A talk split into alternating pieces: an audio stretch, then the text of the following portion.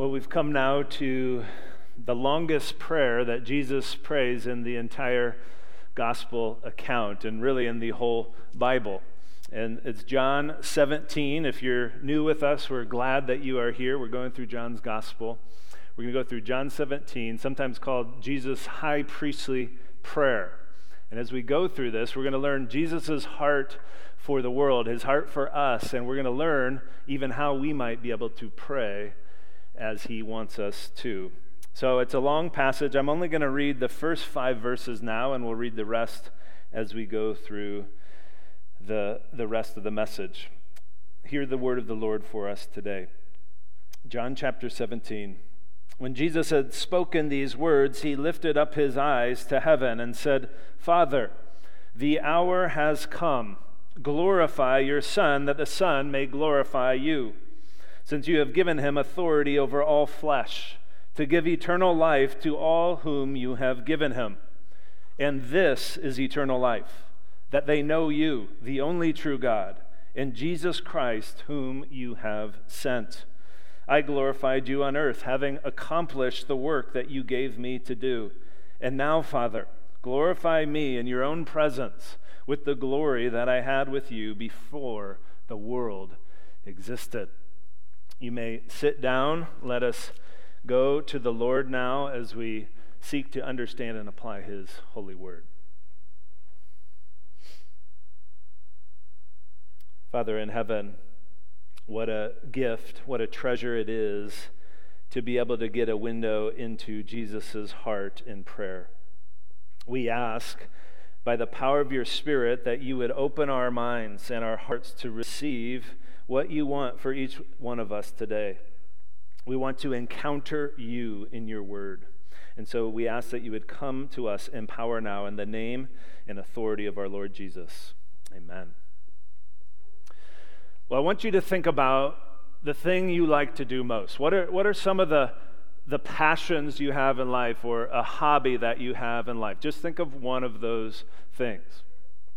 If you've got that in your mind, what would you say if I could tell you, I could hook you up with the world's foremost expert in that given area? You'd probably jump at that chance. And that is the concept of a business that was started not that long ago. It's called Masterclass. And Masterclass is this online class. You got to pay a big fee, but you get access to the world's leaders in all sorts of areas. And so, if you're passionate about making movies, you can learn about directing from Ron Howard.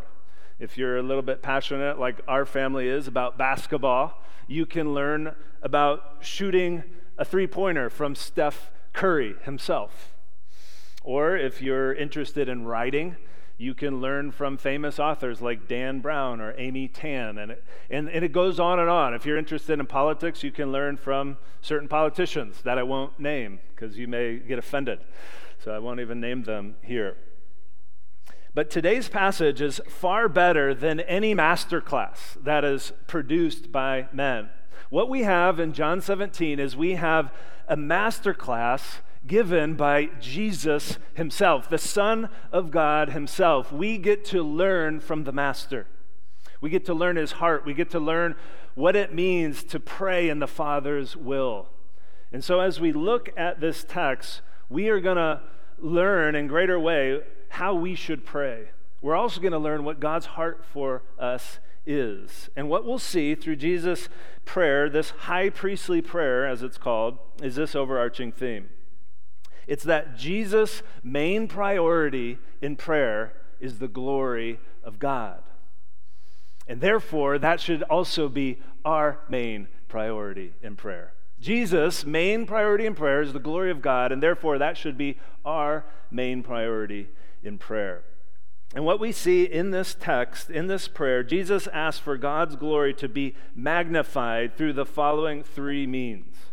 In verses 1 to 5, he wants he's asking to be glorified through his own glory. That's in verses 1 to 5. And then in verses 6 to 19, it's through his disciples' witness. And then in the final part of the prayer, he's asking that the Father might be glorified through the unity of his people. That's in verses 20 to 26. So let's dive in now and see how Jesus does this. How does he ask for God's glory to come first through his own glory, starting in verse 1? Well, I want us to notice first what Jesus does not pray for, because he doesn't pray as many of us start our prayers. He, he, he doesn't pray for his own comfort. He doesn't pray for safety or for his family's medical ailments, as important as those things are. That's not what's on his mind. As he comes to the end of his life, as he is looking towards the cross, his what's on his mind is God's glory. It's the most important moment of his life, and he is praying for God's glory. His prayer is a display of intimacy and reverence of the Father. And since Jesus knows that his Father's glory will be most magnified if he himself is glorified, listen to what he says in verse 1. Says, When Jesus had spoken these words, what we've been covering the last couple weeks, he lifted up his eyes to heaven and said, Father, the hour has come. Glorify your Son, that the Son may glorify you. And right off the bat, you may be filled with a question. You may be thinking, well, how can Jesus pray for this? How can he pray for his own glory? Well, it would, it would be wrong if you or I were to pray for this. We, we can't pray for our own glory because glory belongs to God alone. The reason that Jesus can pray for his own glory is because he himself is fully God. And so, being fully God, he can ask the Father to be glorified because that is what he deserves. But even as he prays for his own glory, he is praying, did you catch it? For the Father's glory to come through his own glory. And in these first five verses, Jesus is asking for two aspects of glory to be given to him. Two aspects of glory which had not been linked until this moment in history the glory of the cross and the glory of heaven. So let's see how Jesus prays to be glorified through the cross first. We're tipped off that he has the cross in view when he says, The hour has come.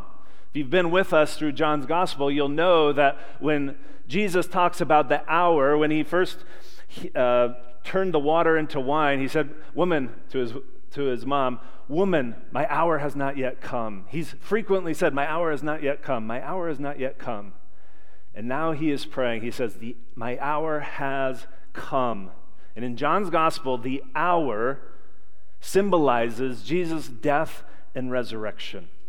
So Jesus has the cross in view because it's through the cross, through his death and resurrection, that Jesus will glorify God because it will lead to salvation.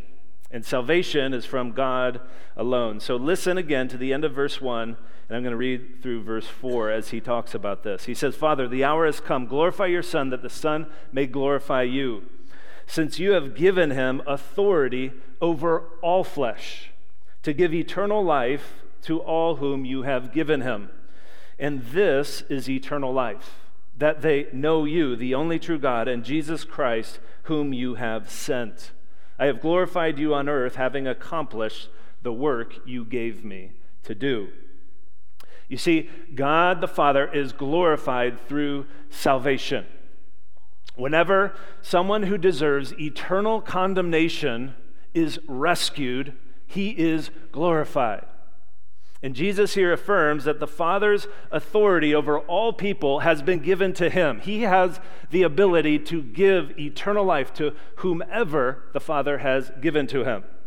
And who are these people? Who are these people the, the Father has given to the Son? Well, these chosen ones are the ones who will believe in Jesus. Remember the most famous verse in the Bible that whoever believes in Jesus will not perish, but will have eternal life. But there's a surprise in the passage because in verse 3, when we think of eternal life, we think of life everlasting, life that never ends. But here in verse 3, Jesus talks about eternal life in terms of a relationship.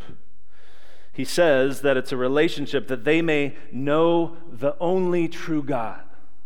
in Jesus Christ, whom he has sent. Who is the only true God? The only true God is the one who made the snow to come today, that uh, is glorified through his creation. The only true God is the one who's revealed himself in this book. He has told us who he is and what he is like. As we come to know the only true God through his son Jesus, that is how we have eternal life. It's through a relationship.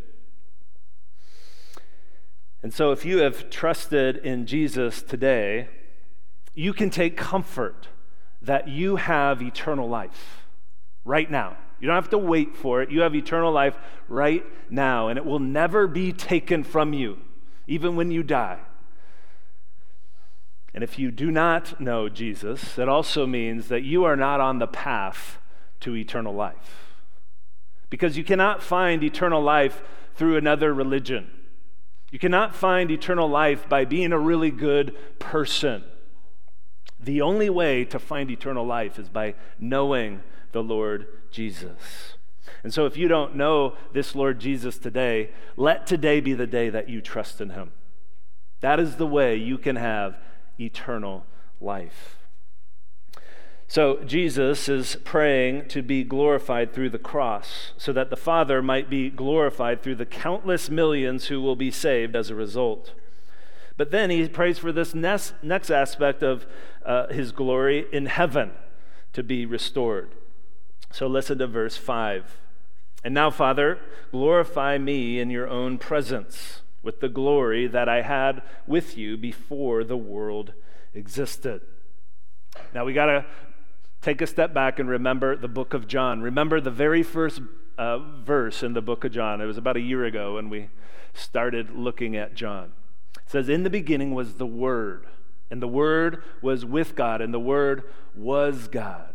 The Word is Jesus Christ. And friends, uh, perhaps you need to be reminded today that this Jesus, the one that we worship, is far more glorious than you could ever imagine. He is one, if you were to see him in all his glory, that you would be compelled to bow down in worship. But when Jesus came to this earth, the Bible says that he emptied himself, not of his divinity, that's a heresy. He emptied himself of this external glory. He made himself a servant the Bible says that he had no form or appearance that we should desire him. So if we saw Jesus as he walked the earth, we wouldn't be compelled to worship him. And in fact, many people were not compelled to worship him. They saw him as an ordinary man. Some saw him as an amazing healer, a great teacher. But not everyone saw his glory. But here, Jesus asks, Restore to me the glory that I had from before the beginning of time. He, he's asking to go back to that state where he is to be worshiped continually, forever and ever. And this first section of Jesus' prayer gives us an example of what it looks like to pray that portion of the Lord's Prayer that says, Hallowed be your name. Your name be hallowed. May you be set apart. May you be seen as holy. Jesus is praying that for himself, that he might be glorified, for the Father, that he might be glorified. And he wants us to pray in the very same way. If we're honest, sometimes our prayers are not centered around God's glory or Jesus being magnified at all. Instead, they can be focused upon what we want our desires, our will being done. Jesus stamping our plans for our life. Well, I would encourage you this week when you have time to pray, when you take time to pray, to spend the first couple of minutes not asking for anything, but to begin as Jesus begins his prayer, simply by praising the Lord for who he is for asking for His glory to be known in your life and around the world, that countless people would be saved through knowing Jesus Christ. Praise Him for his sovereignty, for his patience, for his love. Spend time praising the Lord. I'm convinced that many people dry up in prayer because they spend all their time just in requests. All requests. If you spend all your time in requests, which we should do, you will dry up in prayer. So spend some time praising the Lord this week. Well, that brings us to the second way that Jesus prays for God's glory to be magnified, and it's through his disciples' witness. Remember again the context. Jesus is praying in the presence of his disciples. He's just finished talking with them, and then he just starts praying. He looks up to heaven and starts praying. His disciples are right there. He's praying for them as he's about to go to the cross. He's told them that tribulation is coming, that the world will hate them because they follow him. He's told them he's going away. So the disciples are very vulnerable at this moment. They're full of sorrow, they're full of fear, they don't know what to expect. And so, as Jesus prays for them, he affirms their identity and he prays for what they need to accomplish God's mission. So, first, he, prays, he affirms uh, their identity. Listen to what verse 6 says I have manifested your name to the people whom you gave me out of the world. Yours they were, and you gave them to me and they have kept your word. This shows us that the disciples weren't random people that happened to be there when Jesus began his earthly ministry. These were people that the Father had given to him. They were his. They were people who belonged to the Father, chosen by him, who that he gave to Jesus. The Father had determined all along that these would be Jesus' disciples. And friends, this little statement in this prayer should remind us of God's sovereignty. Maybe today you need to remind yourself of how you came to faith in the Lord Jesus if you know him. Those people that God brought in your life, maybe they were your parents, maybe it was a friend, maybe it was a happenstance event. None of those things were by chance. God, in His sovereignty, orchestrated those things that you might believe. He is sovereign over your salvation. So these disciples were people whom the Father had given to Jesus, but they weren't robots.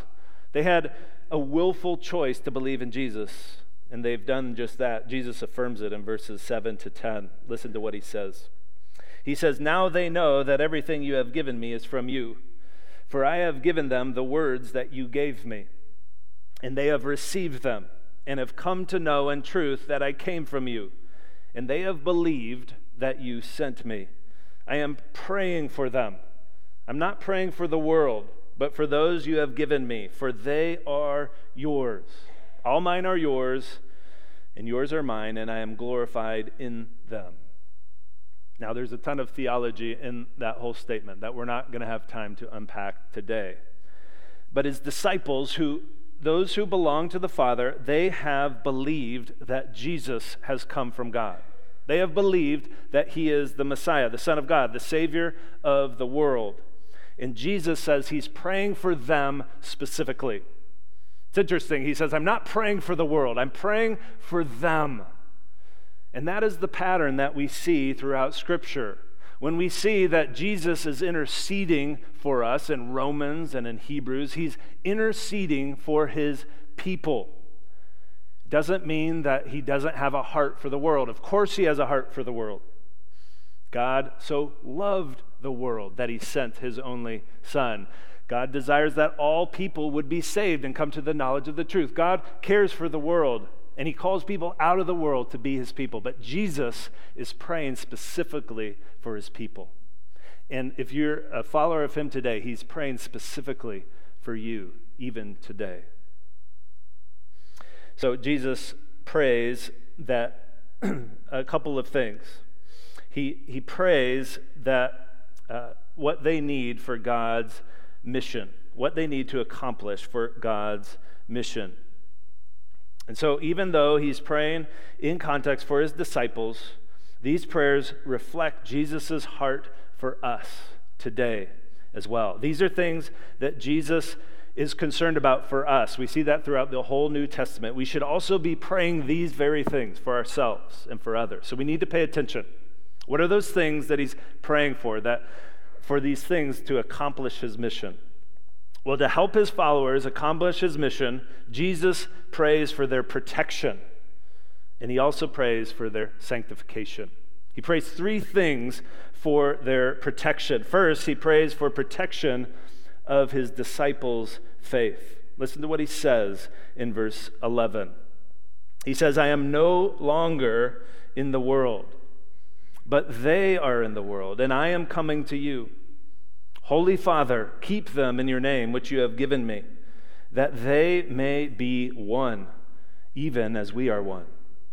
While I was with them, I kept them in your name, which you have given me. I have guarded them, and not one of them has been lost except the son of destruction, that the scripture might be fulfilled.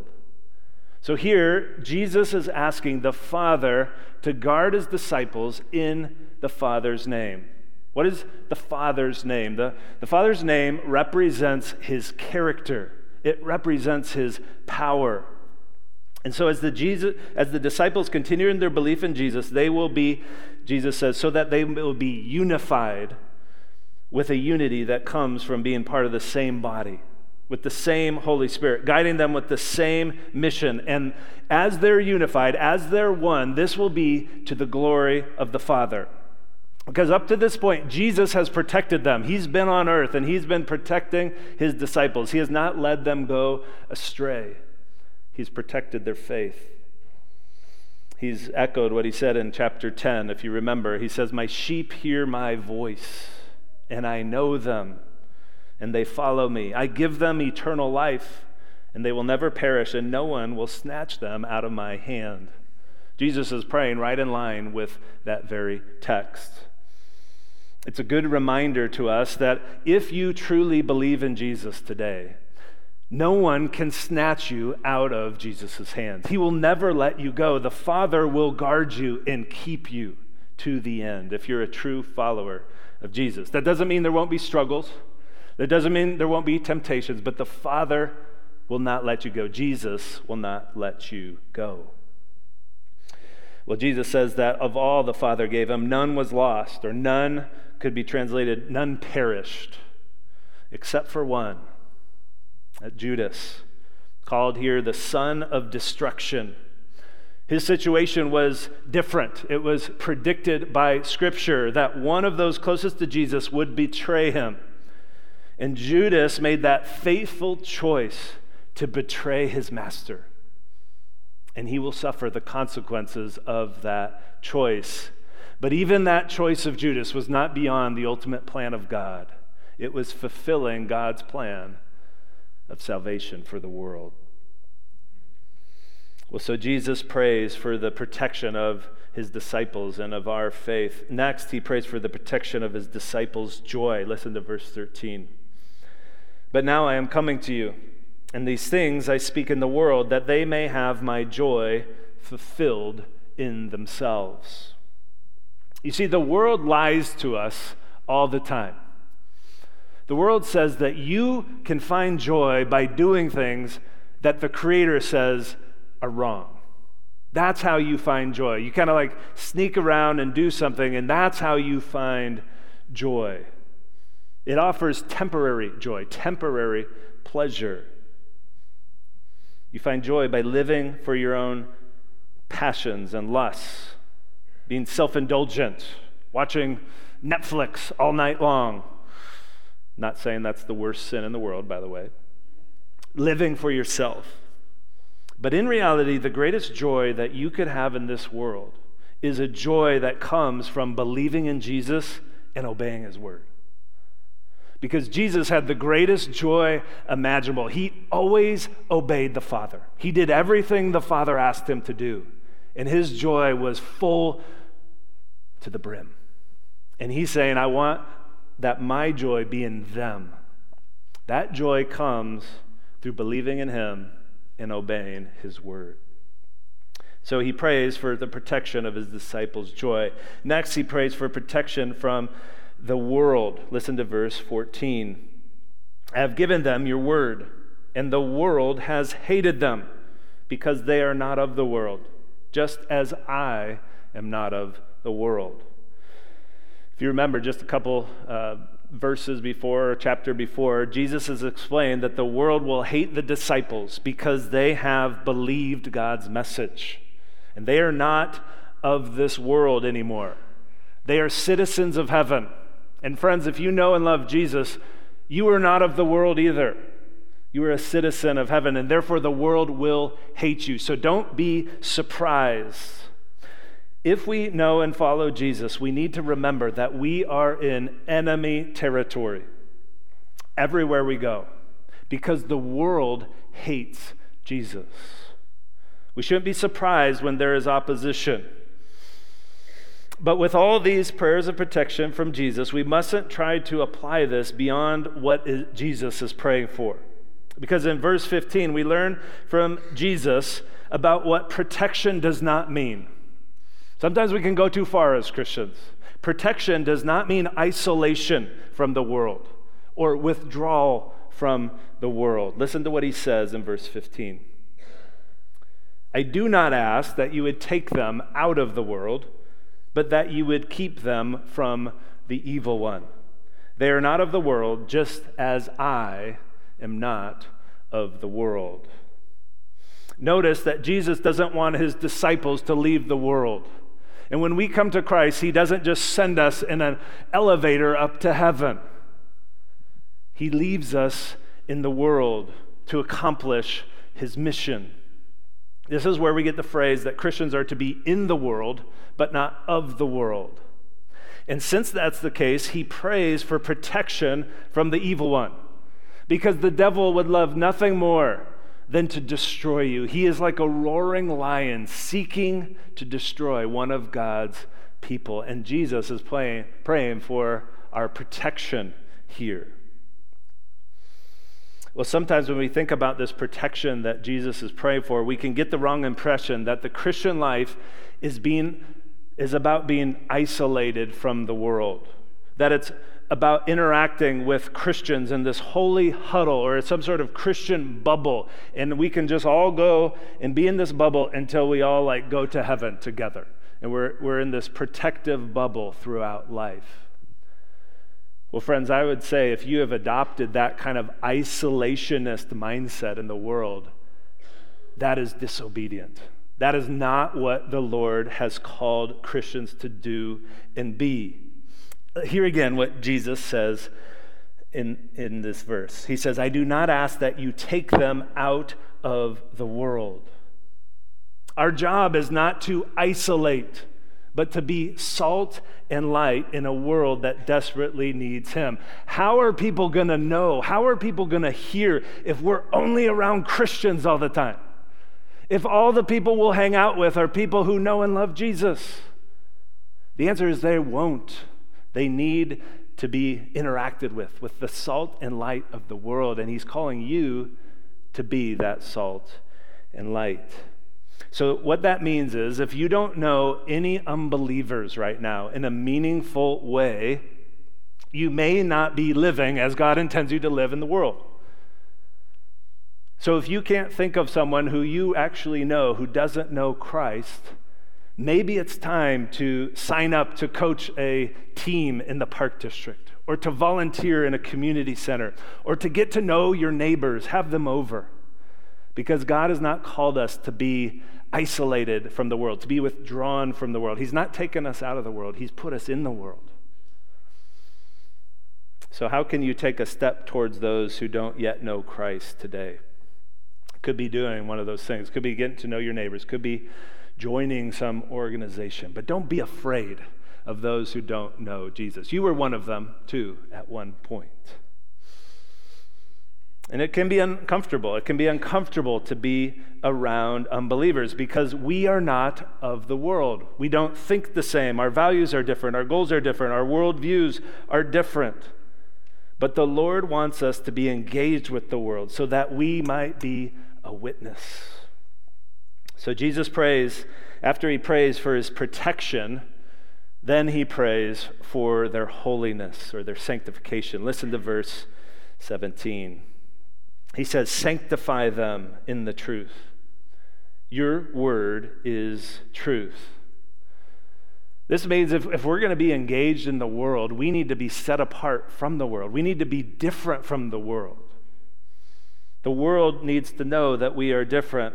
The Lord is praying that we might become sanctified, consecrated, that we might become holy. And to do that, we need to be immersed in the truth, which here Jesus identifies as God's Word.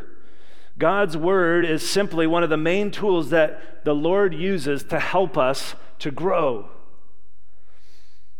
So, as we read it and memorize it and meditate it on it and begin to act upon it, we will become more like Christ. We need God's Word to grow. And if we're going to fight against the fiery darts of the evil one, resisting temptation, telling others the good news, we need to be full of God's word. And one of the key words to be ways to be in the world but not of the world is to being shaped daily by God's holy word. It's spiritual life to us. It's spiritual food for us. Without it, we dry up. And yet, for many of us, it may be a real challenge to stay consistent in God's Word. So the question is how can you take a step forward in God's Word today? I know there's people in all sorts of stages of life right now. There's a little plug for the, the ESV Bible. They have the free app that you can listen to. So you while you're driving to work, you can listen to God's word and put it in your mind and heart. While you're doing dishes, you can read the Bible with someone else one on one. You can come to a Bible study. You can hear God's word preached on a Sunday morning, which you're doing now. But we need to be people of the word. If we're going to be people that are not of the world, in the world, but not of it, we need to be people of God's word. Well, we see the importance of being set apart through God's word in the next verse, verse 18. He says, As you have sent me into the world, so I have sent them into the world. This is a remarkable verse. Jesus sent his disciples into the world just as he was sent by the Father into the world to do the Father's will. And that was the disciples' mission. But by implication, it is also our mission today because Jesus, as you remember, when he was resurrected, he reaffirmed this mission at the end of Matthew when he said, Go and make disciples baptizing them in the name of the Father, Son, Holy Spirit, teaching them to obey all that I have commanded you. So, friend, if you trust in Jesus today, if you know him, if Jesus has saved your soul, you are not called to be a spectator. He has put you on his mission. Every single one of us who knows and love uh, the Lord Jesus. It's a mission to do God's work in this world. But we're not alone in this mission. We have lots of help. Listen to verse 19. And for their sake, I consecrate. That's the same word as sanctify before and after. I consecrate myself that they also may be sanctified in truth. Here again, Jesus foreshadows the cross. That's where he consecrated himself, where he set himself apart and offered himself up as our sacrifice a sacrifice on our behalf for the express purpose that those of us who believe might have God's very word written on our hearts through the Holy Spirit. He did this so that we would have the power to be sent by Him and have the empowerment to do His works in this world. So, because of Jesus' sacrifice, when He sends us into the world on His mission, we never go alone when you go to talk to your neighbor, when you are interacting with unbelievers, you have never gone alone if you know Jesus, because the Spirit is there empowering you, and He is sovereign over salvation. It's not your job to save somebody else, but it is your job to be on mission, the mission that He has sent us all on. So, as we close this section of Jesus' prayer, remember that Jesus always prayed in line with God's will. And the Father is pleased to always answer Jesus' prayers. Don't forget that if you are experiencing doubts in your faith right now, Jesus will never let you go. No one will let you, uh, He will not let any out of His hand. If you are in temptation right now, maybe it's an ongoing temptation, He will always provide a way out if we're looking for it. He promises to provide a way out of temptation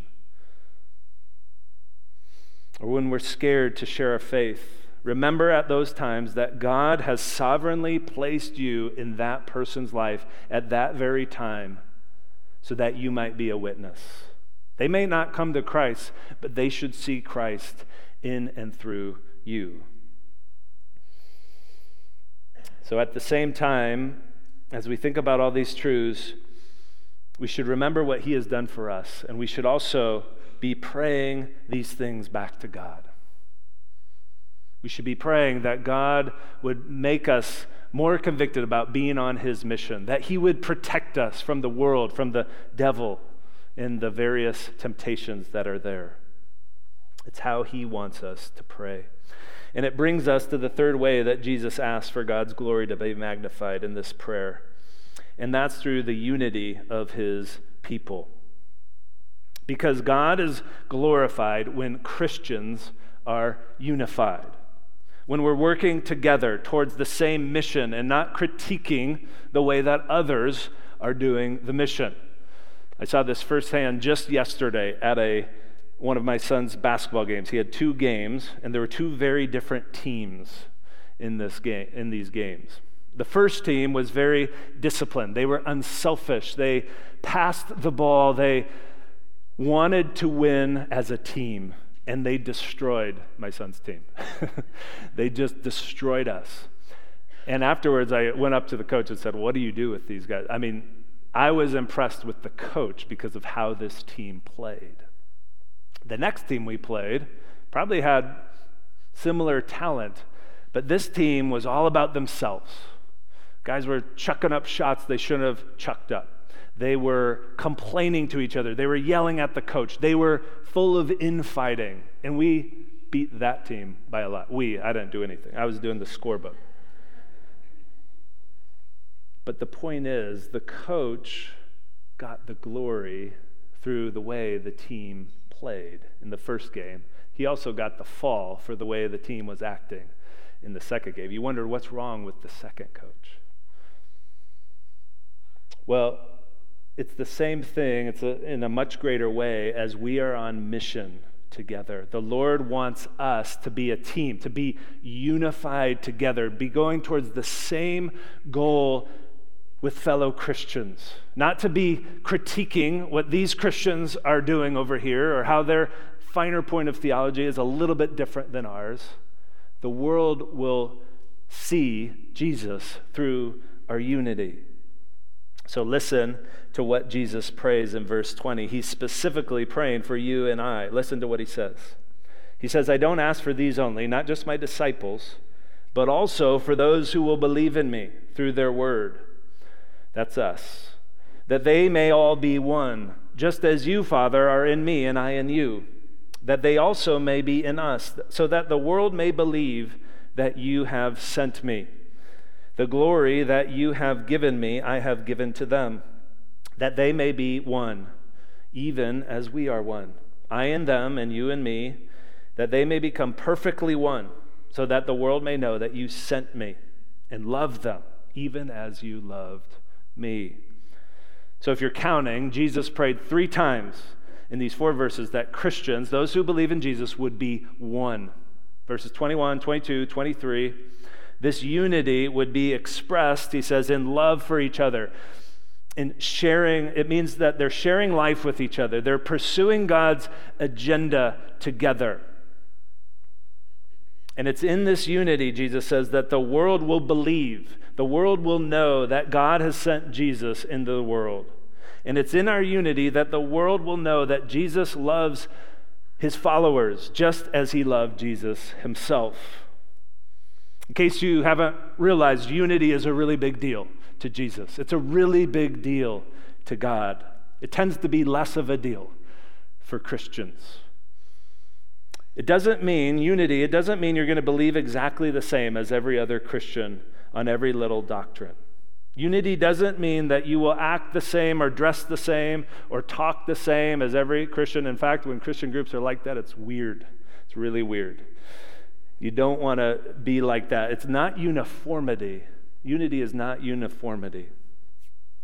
But it does mean that you will love your fellow brothers and sisters in Christ, no matter how different they are from you. You will keep short accounts with them. You will seek their welfare. You will partner with them. You will share life with them and resources with them. It assumes that you will be in community with them, that you won't be isolated. There's no Lone Ranger Christians. The Bible doesn't foresee any kind of Lone Ranger Christians. You're part of a body, a community. So perhaps right now you are at odds with another believer. Maybe you're at odds with a Christian organization at large that's really, you feel hurt by fellow Christians.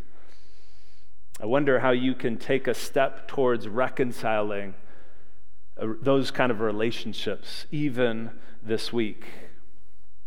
Or perhaps you've been slow to open up with other believers. You have been isolated. You think the Christian life is just you and God, you and God and you're kind of neglecting his whole body.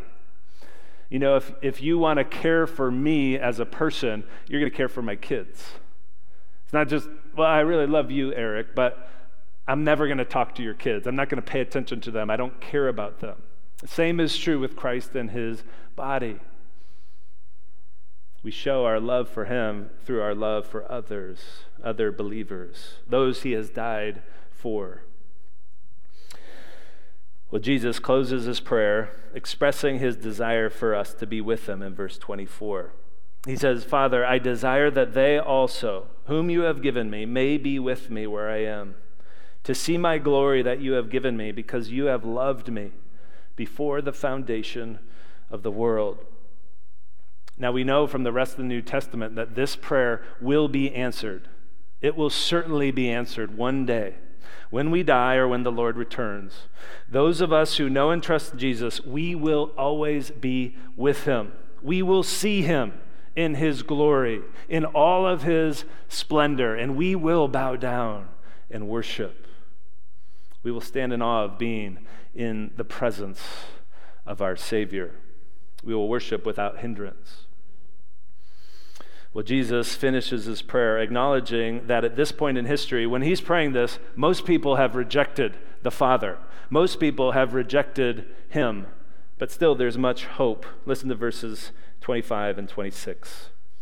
O righteous Father, even though the world does not know you, I know you. And these know that you have sent me.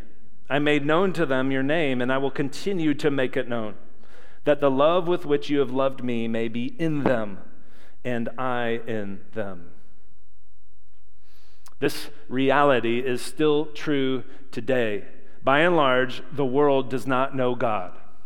In fact, the world has rejected God and decided to worship and serve not the Creator, but the created things and their own desires. And God has given the world over to its own desires. We see this throughout society all the time. The world thinks that it knows better than God on morality, that it knows better than God on abortion, on marriage, on sexuality, on a whole host of other areas.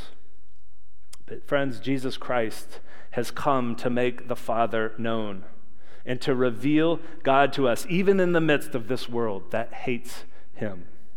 And as he says, he will continue to make God known, and he will. He is working even now. Maybe He's working in your heart for the first time to surrender your life to Him. He's called us to join Him on His mission. And as we do that, we will be filled with God's unending love and filled with the presence of Jesus. The world will learn about Jesus through the love and the unity that believers have for one another. Jesus has poured this very love into our hearts when we believed. He is the one who has unified us by making us part of his body, of whom he is the head. He has done the work. Jesus has done the work for us. And he is asking the Father to keep us as one. So, with that promise, I hope you are encouraged that you are part of Christ's body today. When you were saved, you were saved into a body for a mission that God has placed you on. And Jesus is praying for you even now.